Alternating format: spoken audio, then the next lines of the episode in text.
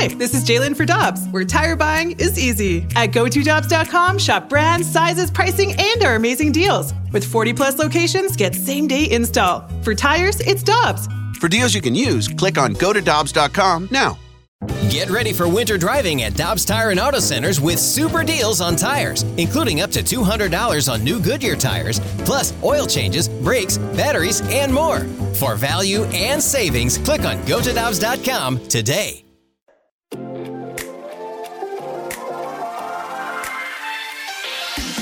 Not the news you want to hear when you report to spring training that two of your best pitchers, two of your most talented pitchers, are going to be shut down for at least some amount of time with shoulder issues. That's the case for the Cardinals right now. Jack Flaherty getting reevaluated. Alex Reyes going to have an injection on his shoulder. He is likely going to be stopping his throwing program through at least Friday, and let's be honest, probably beyond that. It sounds unlikely for Reyes to be able to join the team by the start of the season. Alongside Alex Ferrario and Tanner Hendrickson, I'm Brandon Kiley. We're talking over the news and what it means for the Cardinals right now with Major League Baseball writer for The Athletic, Eno Sarris. He joins us via the Brown and Crouppen Celebrity Line. Eno, we appreciate the time as always, man. What was your reaction yesterday, overnight, and into today when you saw the news about the Cardinals' pitching injuries? Oh, man, it's just it's heartbreaking. With Reyes, I think maybe it's a little bit more, you kind of maybe expect. I mean, he's dealt with injuries his whole career. With Flaherty, you kind of just felt like, oh, maybe there's this 1 year that he's dealing with something, and then he'll get back, and he'll be back to normal. So I don't know. I just found that one extremely devastating. Also, the thing that's bad about both of them is shoulder is a bad word. Shoulder is a bad word in pitching. What you have with injuries is that you've got this sort of kinetic chain. You've got this chain that kind of goes from your hand all the way up to your shoulder, and the shoulder. We've been getting better at actually avoiding shoulder injuries, even as we have Tommy John's, because we're catching it earlier. So we catch it in the flexor tendon, then we catch it in the elbow, and we catch it before it travels all the way up to the shoulder. Once it gets to the shoulder, we're still not that great at saving careers. So it can be a problem. Tell me if I'm off with this, because I'm a little PTSD with the Jack Flaherty injury when it comes to Cardinals pitchers, and we're supposed to find out more later on today for the longevity of this. And best case scenario, they say it's just something that he needs to take a break for a week and could be back. But my concern is that this could pop up again later in the season, and we've seen that happen with Jack Flaherty in the past. Yeah, one of the things that's so hard with the pitching injuries is I asked a bunch of executives recently, what's the first thing that really surprised you when you got inside, got to the other side, you got inside baseball, and you got to really see what's going on inside front offices. And I got this answer a couple of times, which was every pitcher is hurt. It's just a question of how much. So I don't know if that helps you at all. But not really. It's kind of like, it's kind of just an insight into like, he's going to be dealing with this, and the question will be how much can he deal with it, how hard can he throw with it, how much does it hurt? Question of pain, how much will it, get worse if he does pitch, that sort of stuff. So, I'm not a doctor, I can't tell you that. I can tell you that shoulder is bad, and the prognosis for him, throwing a full season has just declined a lot. So we're talking to Eno Sarris, MLB writer for The Athletic. He breaks down pitching as well as just about anybody when you're looking for people that do this for a living. If you put yourself in John Mozeliak's shoes, and of course he has much more information than what we're dealing with on the outside, and he probably has a better idea of how long Jack Flaherty is going to be out for and what this means for him in 2022.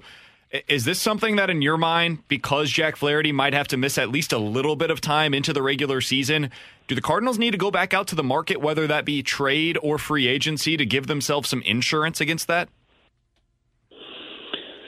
Yeah, I think Oviedo is a fine young pitcher. I don't know that he's an average starting pitcher or even a great fifth starter. I think I would like to have him as my sixth starter.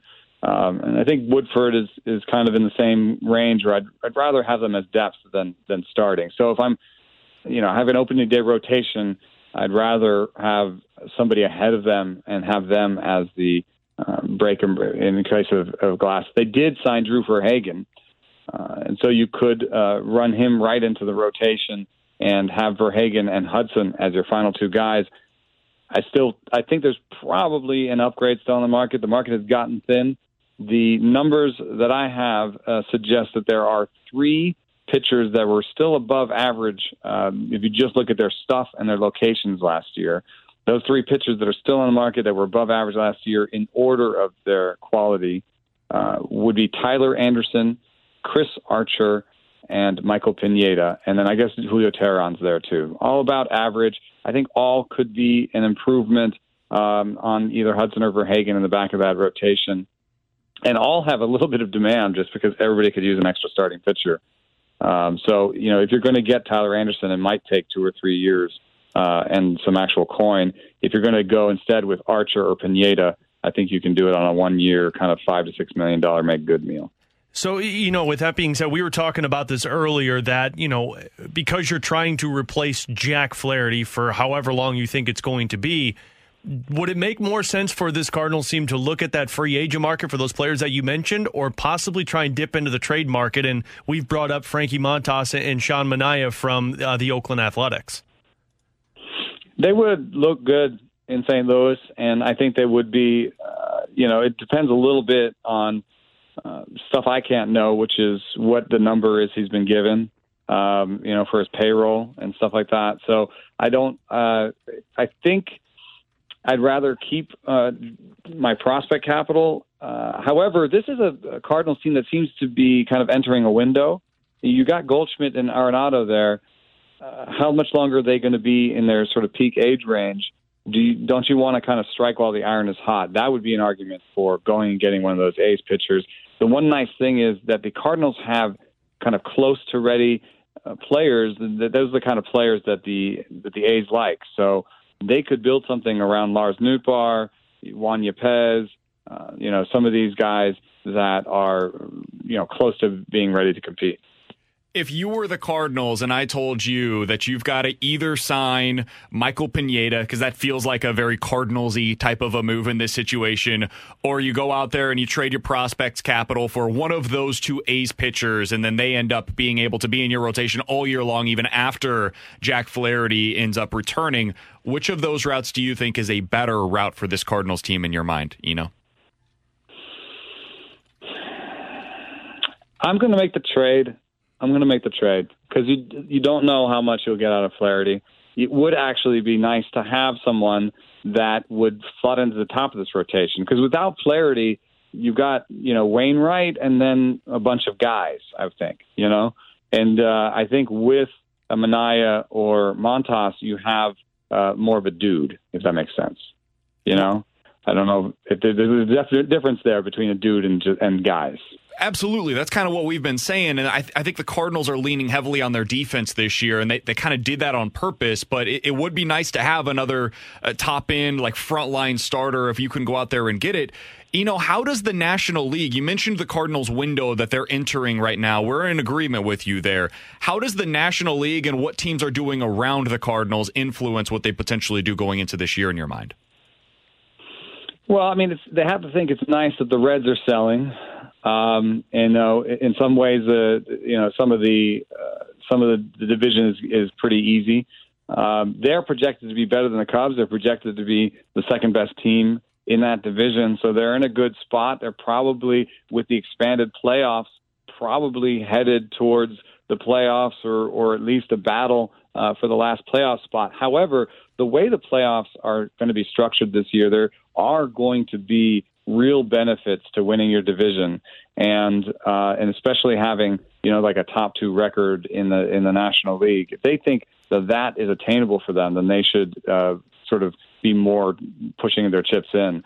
If they think they're more likely to be in the sort of wild card mix, then they might just go sign a Pineda or Archer, depending on how they look the next time they throw. You know, final one from me, and you mentioned Drew Verhagen and, of course, the other guys that the Cardinals signed, Wittgren and McAllister, kind of under-the-radar players, guys that nobody was really talking about when it came to the bullpen market. And there were some guys that the Cardinals were connected with, like the Joe Kellys, the Ryan Taperas, even the most recent one that signed. Chafin. Yeah, Andrew Chafin, or a Colin McHugh. Do you feel like the Cardinals made the right decision going with those under-the-radar guys, or do you feel like they should have dipped their hand into the market and got one of the big-name players? I have a lot of respect for Giovanni Gallegos. I think he's a really good pitcher. I think Genesis Cabrera is a really good pitcher. I think Helsley has it still in him.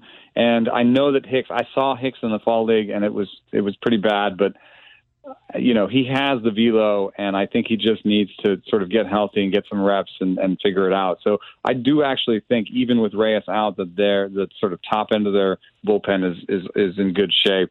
And that they just need some of these guys like Wittgren to kind of pop to give them 4 or 5 good relievers. I don't think they needed to add a ton to that bullpen. It's the more the starting rotation that, you know, I see a bunch of guys at that back end that I think of as kind of 6 starters. He's Eno Sarris. Find his work over at The Athletic. He broke down every single signing so far that has taken place on The Athletic since the walkout came to an end. His write-up on Wittgren, once I got down to that one, I was like, yep, that sounds about right. That's pretty much where we were at with the signing as well. Eno, we appreciate the time as always, man. Thank you so much for joining us today on short notice, and we'll talk with you again soon. All right, thanks for having me.